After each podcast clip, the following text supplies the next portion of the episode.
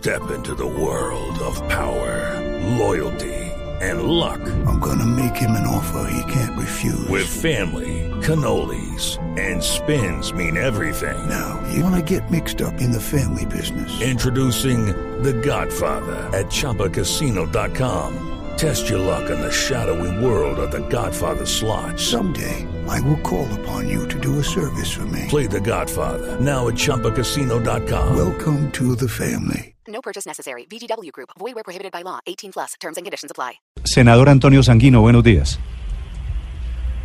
Muy buenos días, Néstor. Un saludo muy cordial para ti y para toda la gente que nos escucha en Blue. Senador, lo estoy viendo respondiéndole a Gustavo Petro esta mañana. Petro se quejó muy temprano diciendo que no lo habían invitado al famoso video, al, vive, al video de la réplica. Y usted le responde, doctor Sanguino, ¿qué? ¿Cómo fue la historia de la invitación? ¿Hubo o no, o no hubo invitación a Gustavo Petro? Pues mire, para aclararle, Néstor, y para aclararle a todos los oyentes, y por supuesto también como se lo intenté aclarar al propio Gustavo Petro, todos hicimos una solicitud firmada incluso por el propio Gustavo Petro al Consejo Nacional Electoral y eh, a las autoridades de televisión para que en ejercicio del derecho a réplica consagrado en el Estatuto de Oposición nos permitieran hacer en las 48 horas siguientes una intervención eh, con las mismas características de la intervención presidencial sobre las objeciones a la Jurisdicción Especial de Paz. Sí. Esa autorización eh, nos las eh, hicieron saber el día lunes a las 4 de la tarde, pero al mismo tiempo los canales eh, de televisión nos dijeron que para que se pudiera emitir a las 8 de la noche de ese día, que se cumplían las 48 horas, debíamos entregar el video con la intervención eh, a las eh, 5 de la tarde, a más tardar a las 6 de la tarde. Luego entonces nos tocó proceder de inmediato a grabar el video. Ya habíamos venido conversando de que esa intervención la hiciera Juanita Gobertus, representante de la Cámara del Verde por Bogotá, y eh, acordamos entonces que todos los congresistas que pudiéramos acompañarla en esa intervención lo hiciéramos. Nosotros tenemos un grupo de WhatsApp en donde estamos todos los congresistas, salvo Gustavo Petro. No sé si eh, el senador Gustavo Petro no está en ese WhatsApp por problemas técnicos o por razones de seguridad, no lo sé. Pero en todo caso, Ángela María Robledo, los congresistas de la lista de los decentes, que son también de Colombia Humana, eh, María José Pizarro, David Racero, todos los del Polo Democrático, todos los que estamos allí en ese WhatsApp, fuimos inmediatamente informados. ¿Cómo se llama? de la grabación ¿Cómo se llama ese video. grupo? ¿Cómo se llama ese grupo en WhatsApp? Solo por curiosidad, doctor Sanguino. Se llama Ban- Bancada Alternativa. Ahí Ok. estamos todos los congresistas de la oposición. Salvo Petro. Y eh, pues, salvo Petro, que por razones que no conozco, pues no está en ese en ese grupo de WhatsApp. Ok. Y es allí Pero entonces donde dicen, digamos, donde se ponen de acuerdo. Es allí donde nos ponemos de acuerdo, en donde nos pusimos de acuerdo para que además fuera Juanita la que llevara la vocería. Nosotros gra- agradecemos además la generosidad y la desprevención de todos los eh, parlamentarios de la oposición en permitir que fuera Juanita, por la manera además como ha encarado esta discusión con rigor, con conocimiento técnico y jurídico Sí. eh, en relación con la, Pero- con la pero, Jurisdicción Especial de Paz y el Acuerdo de Paz. ¿Y en qué momento? Y entonces ¿Y en qué momento se dan cuenta que Petro no está en el grupo y en consecuencia que no estuvo en la foto? No, no, sencillamente, pues si lo sabía Ángela María Robledo y si lo sabían todos los congresistas, pues era muy fácil de que nos informáramos todos. O sea, nosotros no nos pusimos a llamar uno por uno a los congresistas. Y casi que no nos advertimos de que Gustavo no estuviera allí en el grupo de WhatsApp, eh, porque, digamos, sencillamente, pues ahí hay un tratamiento de igual a igual entre todos los colegas. No, aquí no hay congresistas de primera y de segunda, pues todos hacemos parte de un esfuerzo de convergencia de las bancadas de oposición. Y en ese sentido y con ese espíritu hicimos el pronunciamiento. Es un pronunciamiento que el país ha valorado como un pronunciamiento importante, como un mensaje pero, de unidad de los sectores ver, le pido que me, ayude. Y, que me ayude a aclarar una cosa, porque Petro se queja esta mañana de que a él no lo invitaron al video. Técnicamente, por la razón que haya sido, porque no está en el grupo, técnicamente es cierto, a él no lo invitaron. todos estábamos invitados y todos sabíamos de la intervención que iba a ocurrir en réplica al presidente de la República. Yo no le puedo aceptar ese argumento al senador Petro de verdad. Me parece que es una necedad eh, salir, digamos, a, a, hacer ese reclamo y hacerlo además públicamente cuando todos estábamos advertidos, tan, tan estábamos advertidos, pues que en el video aparecemos congresistas de las distintas bancadas. No todos los verdes estamos porque no pudieron llegar o porque no se enteraron, eh, eh porque no vieron el WhatsApp en ese momento, en fin. Claro, es que técnicamente... congresistas del verde y estuvieron congresistas de la Colombia Humana, María José Pizarro, David Racero, y estuvieron congresistas del Polo Democrático.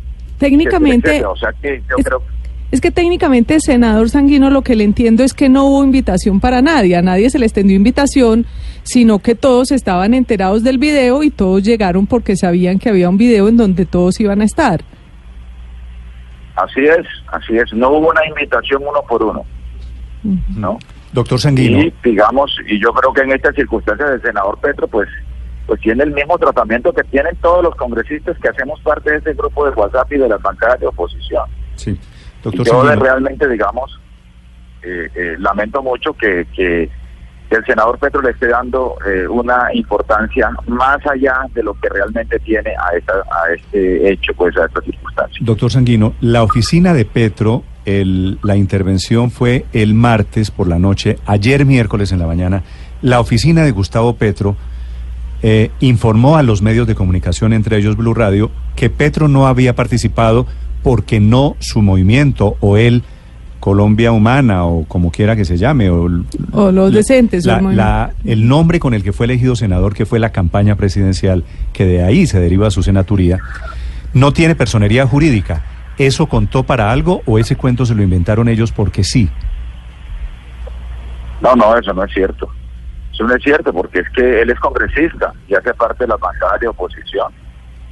Y, la ley, el estatuto de oposición es muy claro. Vamos, los partidos que se declaran o quienes nos declaremos en oposición, pues, eh, eh, pues gozamos de unos derechos que en este caso es el derecho a la réplica que fue el que usamos en este en esta ocasión, pero además es que Pedro está en el Congreso en virtud del mismo estatuto de oposición que dice que el segundo en votación con su fórmula llegan al Congreso de la República. Es el mismo estatuto, es la misma norma. senador Sanguino. no se obliga a que haya a que haya personería jurídica de los movimientos o del movimiento. Le aclaro, eh, le, aclaro que, que la versión salió de la oficina de prensa del senador Gustavo Petro. Sí. Sí, ah, senador. creo que están equivocados en la oficina de prensa. Senador Sanguino, ¿qué pudo haber ocurrido en 24 horas? Porque el senador Petro no se pronunció ayer, cuando debió haberlo hecho, sino 24 horas después. ¿Qué pudo haber ocurrido? ¿O usted cómo interpreta qué fue lo que pasó? ¿Por qué Gustavo Petro les hace este reclamo ahora? No, yo creo que hay un, un eh, digamos, un intrascendente problema de comunicación y de información. Yo creo que digamos, eh, seguramente en la bancada alternativa y en la bancada de oposición tendremos que eh, acordar con él pues los mecanismos para que él esté informado de las decisiones que vamos tomando, sobre todo cuando son, cuando son decisiones apremiantes, como en este caso ocurrió. Eh, y yo realmente, digamos, no, no quiero ni nosotros en el verde queremos darle ninguna importancia ni ninguna trascendencia a esta circunstancia. Senador Sanguino, le hago una pregunta final. Petro, en, la, en, la, en los muchos tweets que está poniendo el día de hoy, dice que él propuso que la movilización que quedó para el lunes de la semana entrante, que es 18, él quería que fuera el 19. Yo me imagino que el 19 para él es un día mágico, es un día especial. ¿Eso contó? ¿Eso tuvo algo que ver? ¿Lo que quiso Petro? Eh, al final de cuentas uno queda con la sensación de que Petro les resultó un poquito tóxico a los dirigentes de izquierda. No, no, no, para nada, para nada, Néstor. No, mira, eh, sobre el tema de la fecha, incluso cuando estábamos grabando el video, la propia Juanita interrumpió la intervención para corroborar si la convocatoria era para el 18 o el 19. Los que estábamos allí acordamos que era mucho mejor, y eso lo veníamos además conversando, en ese eh, en, entre los eh, parlamentarios de oposición y en otro grupo que es mucho más amplio que se denomina Defendamos la Paz, en donde están los eh, negociadores, Humberto de la Calle, donde están los exministros Juan Fernando Cristo, Guillermo Rivera, etcétera, Jessy Reyes. Eh, y habíamos pensado que era mucho mejor que la movilización se hiciera el día lunes 18, toda vez que el 19 está convocado un paro de la Federación Colombiana de Educadores y no queríamos que esta movilización en defensa de la, del acuerdo de paz y de la Jurisdicción Especial de Paz se mezclara pues con una reivindicación y con una movilización muy concreta de la Federación Colombiana de Educadores y de sectores sindicales del país. Solo fue eso, aquí no hay ninguna otra razón distinta a eso que estoy contando de manera exacta y precisa. Senador Sanguino, gracias por acompañarnos. A ustedes muy amable, muchas gracias. Gracias, señor. En consecuencia, después de esto, Petro no fue invitado porque no, simplemente, usted tenía razón, Andrés, simplemente porque no está en el grupo de WhatsApp. Porque no tiene WhatsApp o no está en el grupo. Bueno, Petro en realidad es un tipo que, que utiliza el celular solamente para efectos de Twitter, pero se comunica eh, poquito con el mundo hacia adentro, él se comunica con el mundo hacia afuera. Néstor, definitivamente lo que está en juego es si es el líder o no de la oposición. E- esa es la discusión que está ya en el fondo. Total, ¿Es o no es el líder de la oposición? Yo, Total. yo creo, yo creo, usted vio cuántas veces repitió Antonio Sanguino que todos son senadores igualitos, que ahí no hay senadores de primera y de segunda. Ahí no hay líder. ¿Usted se da cuenta ese mensaje para quién es? ¿Mm? Para Claro, Petro. Yo creo que esa es la discusión. Pero es que yo sí creo que, y, pues digamos, bueno, cometieron varios errores, pero hubiera sido un error mortal a- tener a Petro ahí, porque me parece que tener una vocería novedosa como la de Juanita Gobertus, de una mujer que claramente además no es de izquierda, es una mujer progresista, digámosle así, eh, No, pues, pero ver, sobre todo es una persona pero- pero tampoco- joven, ver, claro, técnica, si es de izquierda, No, si es de izquierda. Bueno, no, supongamos que sea de izquierda, pero claramente es una izquierda moderada. Yo no creería que sea de izquierda, pero es por lo menos una izquierda moderada, novedosa, sensata. Lo que pasa es que ser de Eh, izquierda en este país, en algunos círculos es más, vi- más visto, mal, mal visto, visto, y es claro. un poquito vergonzante. Claro, claro. Entonces yo creo que hay que aprender Pero- a decirle a la gente, esta es de derecha, sin decir que eso quiere decir Pero para yo- yo no sé si es tan fácil, es- Néstor. Y esta es de izquierda. Pero, Ricardo, Perdóname, Néstor, yo no sé si es tan Néstor, fácil perdón. quitarle el liderazgo a Petro de la oposición. Es decir, yo no sé si eso que está diciendo Riveros es tan claro. Es que de alguna manera él representa una cantidad de votos también. Sí, pero también es cierto que él sacó 8 millones de votos porque hay un montón de gente que votó contra Uribe, no necesariamente contra, contra En Petro. favor de él. Eh, bueno, ahí están los 4 vaya y millones de votos. Petro, que se ahí los- están los 4 Petro se- millones de votos de Fajardo que no lo sacó Petro y que seguramente un porcentaje alto se fueron en la segunda vuelta para allá. Y él se los quiso apropiar. Entre otras cosas, yo que lo creo conocerlo bien, por esa razón me negué rotundamente a votar por Petro, porque sabía que mi voto se iba a volver de propiedad de él y yo no quiero que él sea mi vocero. No me parece que tenga unas posiciones Mm. políticas que, que, se que coincidan con la mía, aun si coincide en el tema del Pero apoyo esta- al proceso con las esta FARC, mañana- que ha sido la división fundamental de la sociedad en los últimos así tiempos. haya sido accidental, como nos acaba de decir Sanguino, esta mañana se están sacando chispas en la izquierda por cuenta de la no invitación a Gustavo Pero el hecho de, de que. Juanita Gobertus haya sido la vocera es interesante, Néstor, porque eh, muestra que la izquierda no es solamente Gustavo Petro y no es solamente izquierda. Juanita Gobertus, digamos que es centro izquierda, representa, ella pertenece al grupo y se presentó al Congreso con el apoyo del grupo de Claudia López y Angélica Lozano. Acuérdese que Angélica, que Claudia López estuvo en la competencia con Petro. Eh, y en Bogotá, por ejemplo, le ganaron a Petro. Eh, y eso es parte también de la oposición, porque el, el Alianza Verde tiene ese, esos matices que, que son más amplios y por eso son fuertes en Bogotá. Entonces lo que se vio Pero- es que en el tema de la paz, Petro no es el vocero de la oposición. Eh, Juanita Gobertus viene del gobierno Santos, eso no es izquierda. Viene el proceso de paz, eso no es izquierda. Eh, Sí es y en ese hombre, tema- Hombre, sí Oiga, es pero- izquierda, lo que pasa es que es una pero- izquierda... No, no, el No. gobierno Santos no es izquierda, el proceso de paz no es izquierda, Juanita Gobertus no es de izquierda. Digamos que es de centro izquierda. Pero mire, yo- ella debate- apoyó, apoyó la candidatura de Fajardo, que no es de izquierda. Entonces, tratar de decir que la oposición solamente es de izquierda no coincide con la verdad. Lo que se vio ayer fue eso. Eh, ¿Sabe- Petro sabe es representativo de un sector del país, ¿Sabe cuál me parece pero a mí no que es todo. parte? Álvaro, se lo digo con el mayor respeto, no por usted, sino en general por el concepto de que este no es de izquierda, que este no es de derecha. Aquí a todo el mundo le da por decir, yo soy de centro. ¿Les da un miedo decir sí, yo soy de izquierda? Pero es que hay otros que viven miedo feliz decir, tratando sí, de ponerle el sello de izquierda porque saben lo poderoso que es eso y sabe que en muchos casos descalifica. Eh, y tratan de meter en el mismo paquete a todo el mundo. Y obviamente no es, no es todo el mundo, así como, como Duque no es Alejandro Ordóñez. Hay matices. ¿Usted tiene También duda los hay del otro lado. ¿Duque es de derecha? Claro que es de derecha, Ah, por pero eso, no pues, es la caverna de Alejandro Ordóñez. Pues sí, no es de la caverna de Alejandro Ordóñez, pero es de Y derecha. él es que dice, lo- él dice lo- que es de centro y sacó un libro diciendo Carreta que es de también, centro. Carreta, Lo es que de pasa es que Pero Y con sus derecha actos cada vez se aleja más del centro. Bueno, Pero, en el caso pero de no Gobertus, de como dice Álvaro, pero en el caso de Gobertus, como dice Álvaro, lo que pasa es que ella hizo parte del proceso de paz y trabajó con Sergio Aramillo de la mano.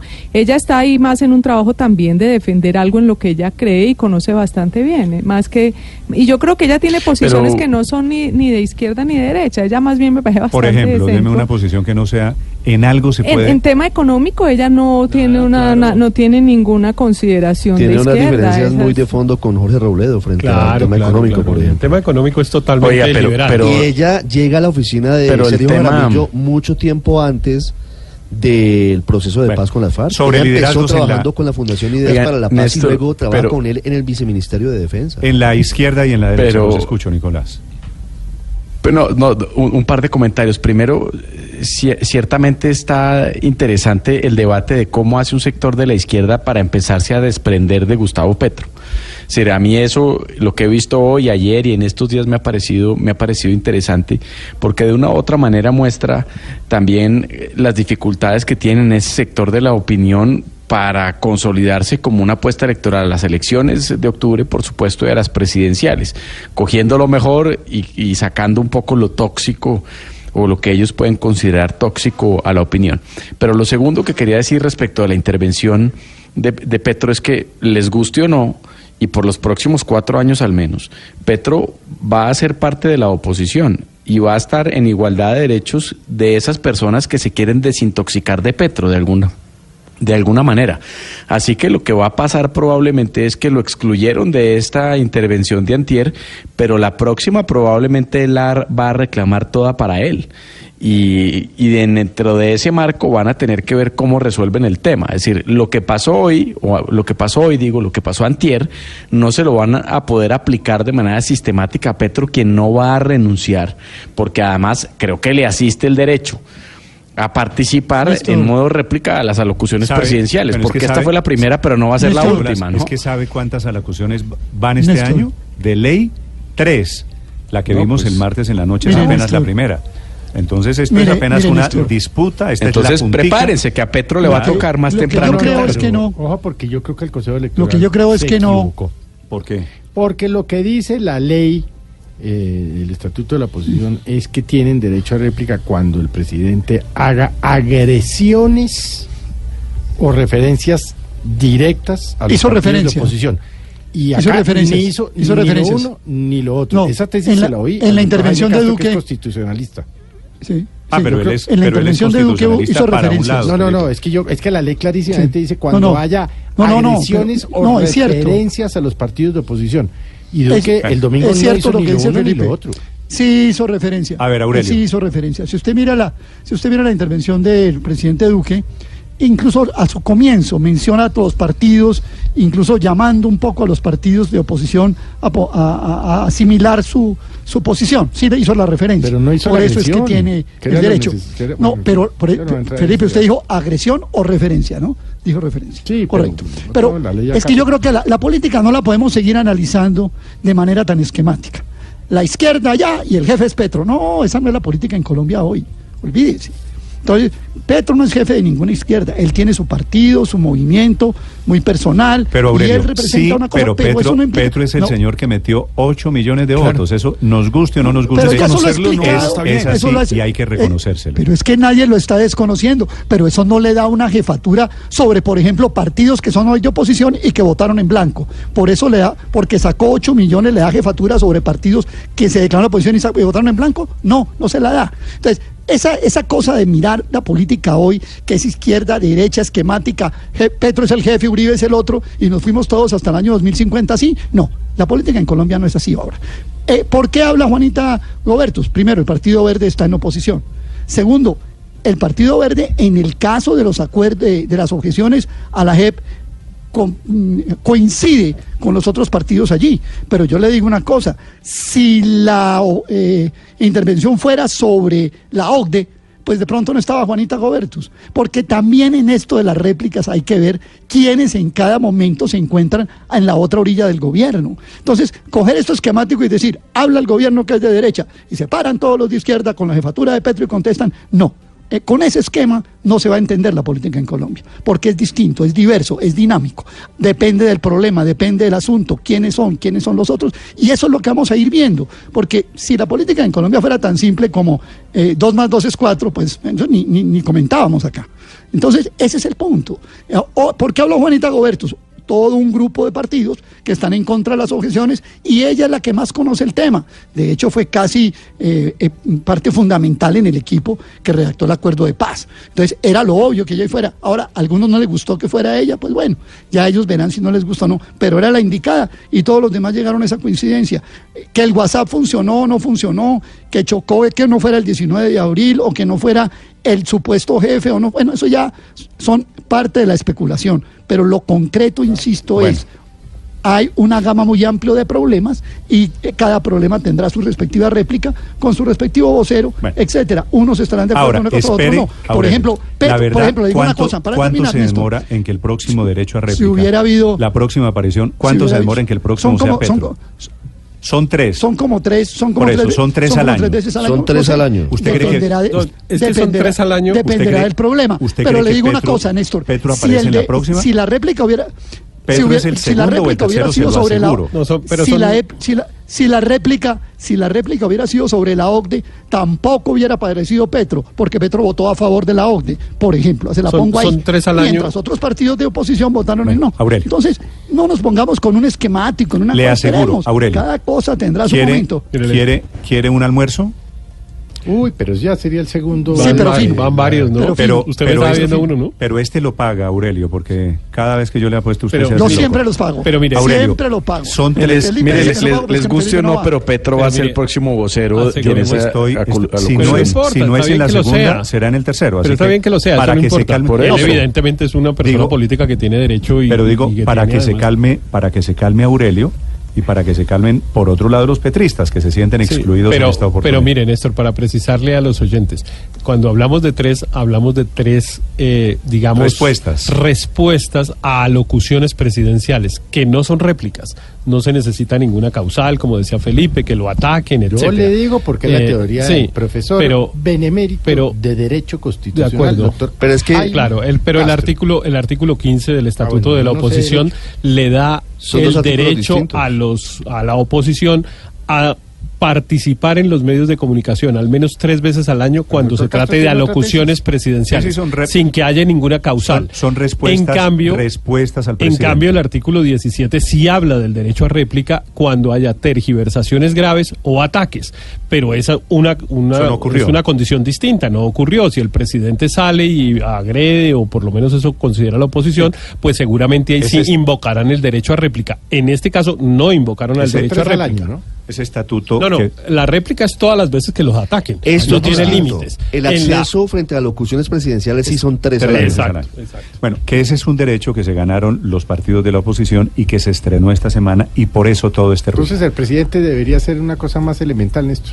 ¿Qué es cuál? En vez de hacer alocuciones presidenciales, que son jaratísimas, dar entrevistas. Pues sí, si le da miedo que la oposición eh, controvierta, pues sí, No, no, es lo debe hacer. miedo, no, es que- pues digamos, si se trata de cerrarle espacios a la oposición, eso es una gran estrategia. Debía dar una entrevista un día un día Pero ¿qué tiene de malo que la ahí. oposición participe media mm, eh, eh, el mismo tiempo que el presidente mí- controvirtiendo un tema bien como este? No, no, no, es que yo creo... No, y a mí me gusta. bien, Y, esta vez y esta vez son ellos. Me parece más divertido que no me quiten. No, y esta vez son ellos y la próxima vez y la próxima vez podemos Cepeda y que Juanita Goberti. Pues, ¿qué hacemos? Pero usted puede apagar la televisión Tan mientras tanto. no, usted puede apagar la caldo de televisión. democracia. sí. 10 de la mañana, 4 minutos. Nicolás, ¿cuál es No, su tesis pero- que no, le- no la terminó? Eh, no, eso está bien. Hoy son ellos, mañana podemos ser nosotros. Es decir, esto uno no tiene que pensarlo como le va a uno ahorita, sino que es bueno para el país. Yo creo que ese ejercicio le sirve al país y, dicho, contribuye a construir un clima democrático Ah, no, no, es que esto es- Pues yo mañana ya no voy a pedir caldo de costilla, sino caldo de demócrata. Esto es una ruedita. Son las 10, 4 minutos en Mañanas Blue.